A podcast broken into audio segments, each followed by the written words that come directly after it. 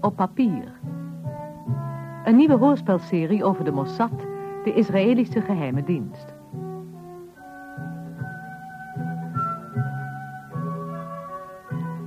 Vandaag hoort u het eerste deel, een levensgevaarlijk embargo.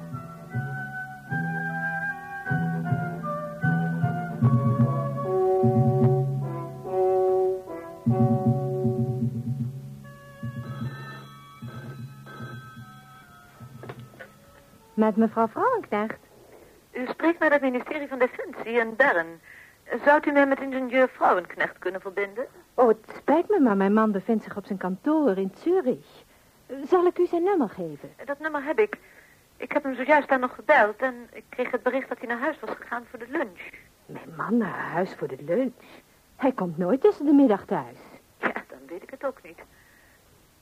Hoe het zij, als u hem spreekt, wilt u dan zeggen dat hij zo spoedig mogelijk het ministerie van Defensie opbelt. De minister wil hem dringend spreken. Eh, met wie heb ik het genoegen? U spreekt met mevrouw Archambault. Ik ben te bereiken onder nummer... Oh, wacht. Ik zie de auto van mijn man de oprijlaan opkomen.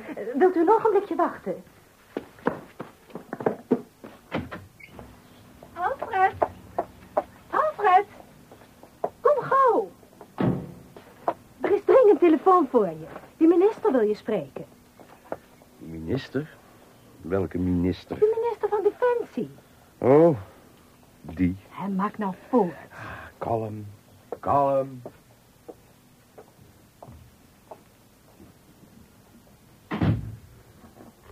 Hallo, Ik spreek met ingenieur Vrouwenknecht. jawel. U spreekt met mevrouw Archambault. Ik ben de secretaresse van minister Fontelli. De minister wil u dringend spreken. In Bern, neem ik aan? Ja, in Bern. Zegt u maar wanneer. En morgenochtend. Eh, morgenochtend is voor mij onmogelijk. Morgenmiddag zou kunnen. Even kijken. Eh, morgenmiddag drie uur. Het staat genoteerd. Ik zal er zijn. Dank u wel. Tot morgen, meneer Vrouwenknecht. Tot morgen. Wat is dat voor dringend gedoe?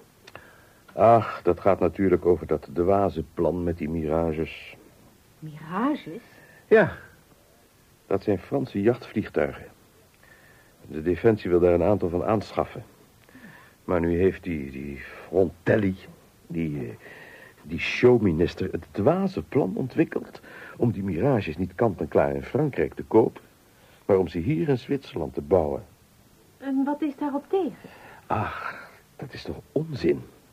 Nou moet hier een speciale fabriek gebouwd worden... om die vliegtuigen hier te kunnen assembleren. En waarom zou je dat doen... als je ze naast de deur kant-en-klaar kunt kopen? Maar goed, dat zijn eigenlijk mijn zaken niet. Maar waarom moet de minister jou dan met alle geweld spreken? Ach, dat zijn altijd van die akkefietjes die de hoofddirectie op mij afschuift. Ja, als het nou nog om louter technische zaken zou gaan, maar ja, dan staan ze helemaal met hun mond vol tanden. Je bent nou eenmaal hun hoofdingenieur, hè? Zeg maar, waarom kom je eigenlijk tussen de middag naar huis? Dat zal ik je zeggen. Ik heb vanmiddag vrij afgenomen. Zo. Ja, en weet je waarom? Omdat die voorgebraden lunches op de fabriek me eensklaps de neus uitkwamen. En daarbij komt... Ik wist dat je van gisteren nog van die heerlijke reerug had overgehouden. Een lekkerdek, dat ben je. Ik vertrouw dat dit voor u allemaal duidelijk is. Als ik u goed begrijp, excellentie... gaat het dus niet uitsluitend om assembleer? Dat is een waarachtig niet. Wij bouwen op de motoren na die mirages geheel zelf. Van het kleinste wijzertje in de cockpit tot aan de lanceerbuizen van de raketten toe. Het enige dat wij kopen, dat zijn de tekeningen van die mirage. En daar heeft president de Gaulle mee ingestemd. Oh, meneer Vrouwenknecht, maakt u zich erop geen zorgen. De contracten zijn al getekend en wel door de rechterhand van de Gaulle, minister Pompidou. Ik moet zeggen, ik vind het een moedige onderneming. Maar eh, naar het waarom mag ik zeker niet vragen. Ik, eh, begrijp u niet helemaal? Ik vraag mij namelijk af... waarom zou Zwitserland geen mirages bestellen... die geheel en al in Frankrijk zijn vervaardigd? Meneer Vrouwenknecht, deze vraag van u verbaast mij. Zwitserland is op technisch gebied het meest vooruitstrevende land ter wereld. Onze producten hebben allerwege een graad van perfectie bereikt, welke men in geen ander land aantreft. Niet in Duitsland, niet in Amerika, niet in Japan. En we beschikken over technische ingenieurs van uw kaliber. Dan maken wij toch de wapens die we eventueel voor de verdediging van ons land nodig hebben voor ons zelf. Ik wil zelfs zo ver gaan dat wij bij de fabrikage van die mirages de Franse vliegtuigen als basis gebruiken. En ik verwacht niet anders dan dat u en uw staf daar nog de nodige verbeteringen in zullen aanbrengen. Excellentie, u hebt mij geheel overtuigd. Neemt u mij mijn ondoordachte vragen niet kwalijk? Dan niet op zaken. De Mirages worden dus op papier gekocht van de Franse wapenfabrikant Dassault. De opdracht om deze Mirages te bouwen hebben wij gegund aan uw werkgever, de Sulzer Brothers in Winterthur. En ik ben met het bestuur van Sulzer Brothers overeengekomen dat zij u gedurende de bouw van de Zwitserse Mirages aan onze regering zal afstaan ten einde als rijksinspecteur op te treden bij de totstandkoming van die vliegtuigen. Ik voel mij zeer vereerd, excellentie. En in zoverre ben ik het in het geheel met de keus van de regering eens. Op dit moment zijn de Mirages veruit de beste jachtvliegtuigen ter wereld. Dat dacht ik ook, ja. En het feit dat de Israëliërs, die zo omringd zijn door vijanden... en die juist in Amerika zulke goede relaties hebben... toch de voorkeur hebben gegeven aan de Franse Mirages... daaruit blijkt toch wel, want de Joden zijn niet gek. Dat dat vliegtuigje iets in zijn mars heeft... waar zelfs de Amerikanen niet aan kunnen tippen. Waarbij nog komt dat de verstandhouding tussen Frankrijk en Israël ook uitstekend is. Akkoord, akkoord. Laten we daarom zeggen, heer Vrouwenknecht... Vive la France! Vive la France!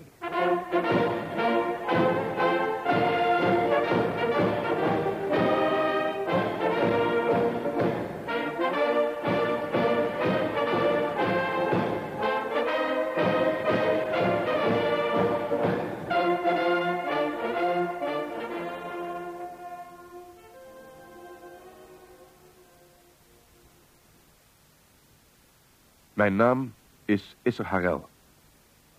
Ik ben geboren in 1913 in het Russische plaatsje Vitebsk. Tijdens de revolutie in 1917 vluchtte ik met mijn familie naar Letland. In 1930 emigreerden wij naar Palestina en meldde ik mij aan bij een kibbutz even ten noorden van Tel Aviv. Ik werkte in een sinaasappelplantage en ik werkte daar hard. Eind dertiger jaren, toen de spanningen tussen de Arabieren enerzijds en de Engelsen anderzijds werden opgevoerd, voegde ik mij bij de Haganah, het Joodse ondergrondse leger. Ik werd al spoedig ingedeeld bij de inlichtingendienst. Bij het uitroepen van de staat Israël in 1948 werden de verschillende inlichtingendiensten gebundeld in één landelijke organisatie, genaamd de Mossad. In 1949 werd ik door de eerste minister-president van de staat Israël, David Ben-Gurion, benoemd tot hoofd van de Israëlische geheime dienst. Wij schrijven nu het jaar 1967. De staat Israël wordt omringd door louter vijanden. Het gebral van Israëls vijand nummer 1, president Nasser van Egypte, neemt dagelijks grotere vormen aan. Maar in dat koor mengen zich ook de stemmen van de koning van Jordanië en de president van Syrië. Gelukkig weten we ons gesteund, buiten ons vertrouwen in eigen krijgsmacht, door belangrijke bondgenoten zoals Amerika en Frankrijk. Maar een telexbericht dat mijn assistente in de maand juni bijna achterloos op mijn bureau werpt, brengt in onze kringen een grote opschudding teweeg.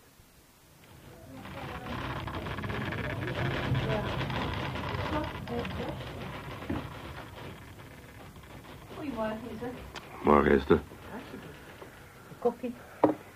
En de laatste telexberichten. Ah, merci. Ah, lekker koffie. Weet je, dat is een van de heerlijkste momenten in mijn leven.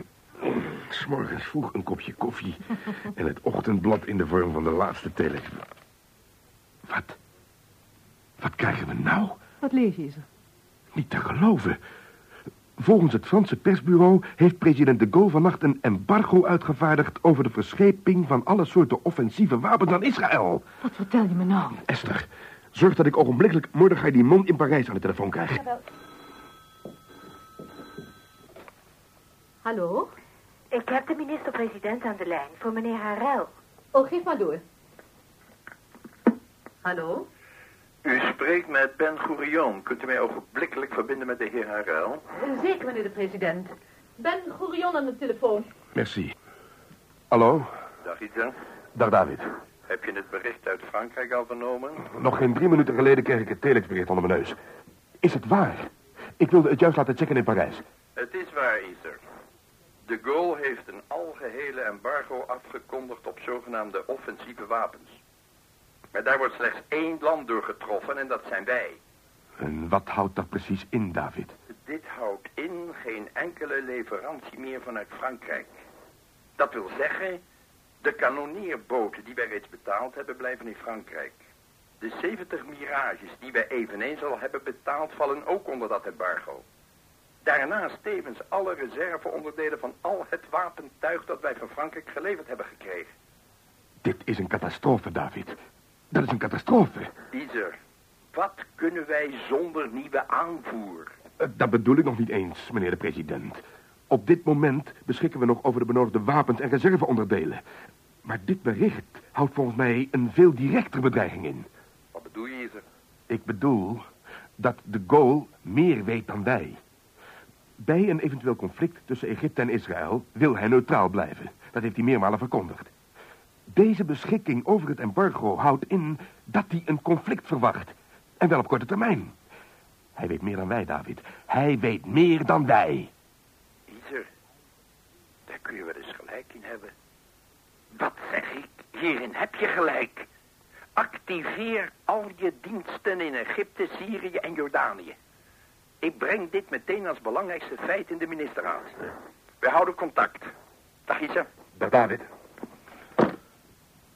Geen contact met uh, Mordechai, is. Laat maar, Esther. Zend code X uit naar al onze agenten in de Arabische wereld. Optimale aandacht.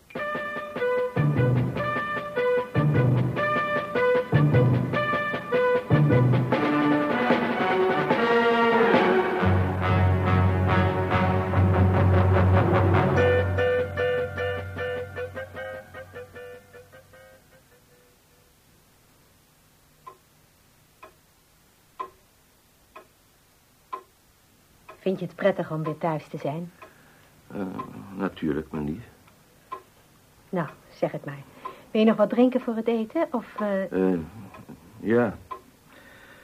Geef me maar een whisky met veel ijs. is er iets met jou, Alfred? Och, Kom, voor de dag ermee. Alsjeblieft. Ik vertrouw die situatie niet. Welke situatie? De situatie in het Midden-Oosten. Weet je, ik heb in Frankrijk een paar Israëlische mannen leren kennen. Ook ingenieurs. Die waren daar voor de bestelling van hun mirages. Twee van hen hadden een nummer getatoeëerd in hun arm staan. Een nummer getatoeëerd. Ja, Rosa. Hm. In mijn naïviteit vroeg ik naar de betekenis daarvan. Het bleken hun kampnummers te zijn. Hun kampnummers. Oh. Hadden ze in een concentratiekamp gezeten? Ja. Ze zijn op het laatste moment bevrijd door de Russen. Als je hoort wat ze meegemaakt hebben. En de derde was als jongen ontsnapt uit het ghetto van Warschau. Zijn hele familie. Vader, moeder en vijf broers en zusters zijn er omgekomen. Hij had als enige kans gezien te ontsnappen. Heel kundige en sympathieke jongens waren. Ik voelde me beschaamd. Toe, Alfred. Voor die verschrikkingen, daar, daar dragen wij toch geen verantwoordelijkheid meer voor. Ik schaam me voor onze houding in de oorlog. Ja, toen de Duitsers gingen verliezen, toen kozen we voor de andere partij. Maar de meeste Duits sprekende Zwitsers waren aanvankelijk toch voor Hitler en zijn bende. We wisten toch niets van hun praktijken af. We wisten wel dat de Joden onderdrukt werden. Dat wisten we al vanaf 1934, 35. En toch ben ik naar de partijdag gegaan. In München. Uit nieuwsgierigheid. Laten we het maar bekennen, Anna. We waren in de ban van die schreeuwdeler. Althans, ik was in de ban van hem. Ach, dat heb je toch al lang van je afgeschud. Zes miljoen Joden hebben ze vermoord. In koelen bloeden vermoord, onder de meest gruwelijke omstandigheden. En wat gebeurt er nu? In plaats dat de wereld, want eigenlijk heeft de hele wereld niets voor de Joden ondernomen... in plaats dat de wereld ze nu beschermt. En het kleine aantal Joden dat nog overgebleven is... in vrijheid en rust dat leven op die bescheiden plaats in Palestina... worden de plannen beraamd om ze de Middellandse Zee in te jagen. En dat zie ik gebeuren, Anna. Dat zie ik gebeuren. Als je de redenvoeringen van Nasser leest en van die koning Hussein... hoe ze hun eigen volk opzwepen... en hoe de rest van de wereld eigenlijk alleen maar toekijkt... Ja, maar wat moeten ze dan doen? Zelfs Frankrijk, dat altijd een bondgenoot van Israël is geweest... laat ze nu al openlijk in de steek. Want het hele embargo van de Gaulle... op de verscheping van die zogenaamde offensieve wapens... is uitsluitend gericht tegen Israël. En waarom? Om de oliebelangen. De Gaulle wil per se goede maatjes blijven met de Arabische oliestaten. Alleen vanwege dat gebaar. In 48 hebben de Joden toch ook stand gehouden? Zonder toelevering van nieuwe onderdelen zijn die mirages in korte tijd waardeloos. Als iemand dat weet, dan ben ik dat. Maar ik kan ze niet helpen. Ik kan ze niet helpen. Verwacht je dat Egypte Israël zal aanvallen? Niet alleen Egypte, Anna. Maar net als in 48 zal Israël van alle kanten aangevallen worden. Ook door Syrië en Jordanië. Let op mijn woorden, Anna. Let op mijn woorden.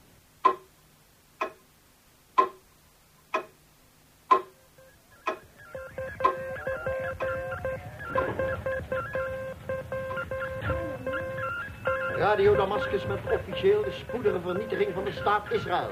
Dezelfde berichten heb ik al uit Cairo en Bagdad. Er zijn drie duikboten gesignaleerd op 12 mijl van de kust voor Haifa. Duikboten. Waar blijven nu onze kanonneerboten? Er zijn er vorige maand twee aangekomen. Maar die zijn nog niet bewapend. Een berichtingcode van RX uit Egypte. De vertaling luidt... Een eskadre van 24 gevechtsvliegtuigen van Russische makelij... is vanmorgen gestationeerd op een noodvliegveld in de Sinaï. Naast de Jezbel-oase. Verbind mij met het hoofdkwartier van generaal Rabin. Efraim, geef me exacte positie van de Jezbel-oase in de Sinaï. Nog twee duikboten gesignaleerd bij Haifa.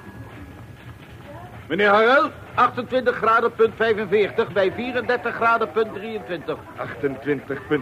28,45 en dan? Bij 34 punt 23. Bericht uit Damascus X-16. Roepen mag dat Irak op doortocht door Damascus naar Israëlische grens. Is het?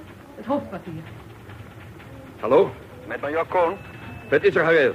Verbind mij ogenblikkelijk door met generaal Rabin. Een ogenblikje. Vanuit Syrië is artillerievuur geopend op kibbutzen en dorpen in de grensstreek. Met Rabin. Rabin, de zaak escaleert. Een paar berichten. De staatsradio Damascus en radio Cairo melden door luidsprekers op de pleinen de vernietiging van de staat Israël binnen enkele dagen.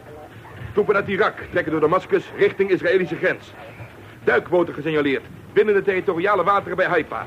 En er is weer een noodvliegveld in de Sinaï in gebruik genomen, vlakbij de Jezbel-oase. Dat ligt 28,45 bij 34,23. Nog één keer graag. 28,45 bij 34,23.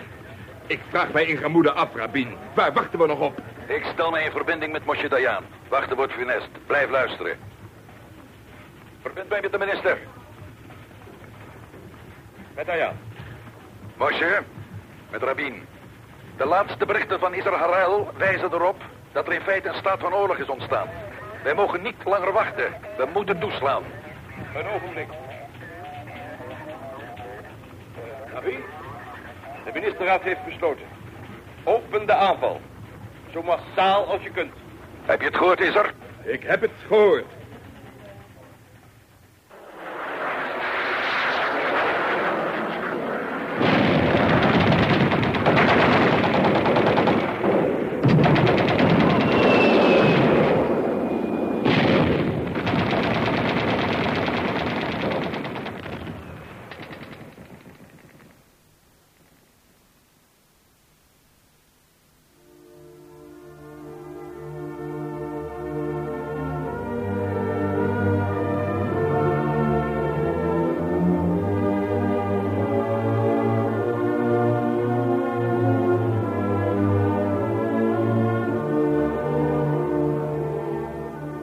We schrijven juni 1967.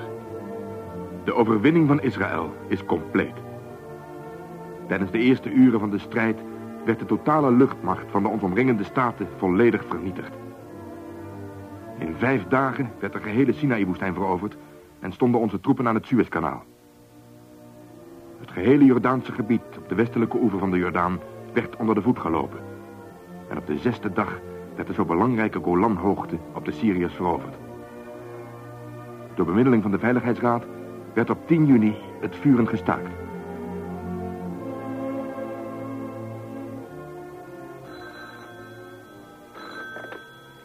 Met Esther. Ik heb telefoon voor de heer Harel. Wie heb je aan de lijn? Mordechai Limon. Hij bevindt zich in Tel Aviv. Laat hem over een uur nog eens terugbellen. Harel kan op het ogenblik niet gestoord worden. Hij is in gesprek met president Ben Gurion. Ik zal je laten weten wanneer het onderhoud voorbij is. Ik kan jou wel zeggen, Izer, we hebben een grandioze overwinning behaald. En dat in de uiterst korte termijn van zes dagen. Maar de oorlog had niet nog eens zes dagen moeten duren. Onze luchtmacht heeft zware klappen te verduren gehad. En dat niet door het vijandelijk geweld, want daar was nauwelijks sprake van. Waardoor dan? Door het intensieve gebruik van de vliegtuigen. Ze zijn nagenoeg zes dagen constant in de lucht geweest. Het uiterste is van de toestellen gevergd. Ze zijn stuk voor stuk nodig aan revisie toe. Daarom is er, moet dat embargo doorbroken worden. We moeten over reserveonderdelen kunnen beschikken. Zoek contact met landen die over mirages beschikken. Haal het uiterste uit je spionagediensten, ook in Frankrijk zelf. Eigenlijk ligt ons Israël, vooral nu we zoveel nieuw territorium moeten verdedigen vanuit de lucht, open en bloot bij. We moeten nieuwe mirages hebben. En vooral nieuwe mirages in de vorm van onderdelen, van vitale onderdelen. Zorg daarvoor, Iser. Dat is mijn opdracht. Zorg daarvoor.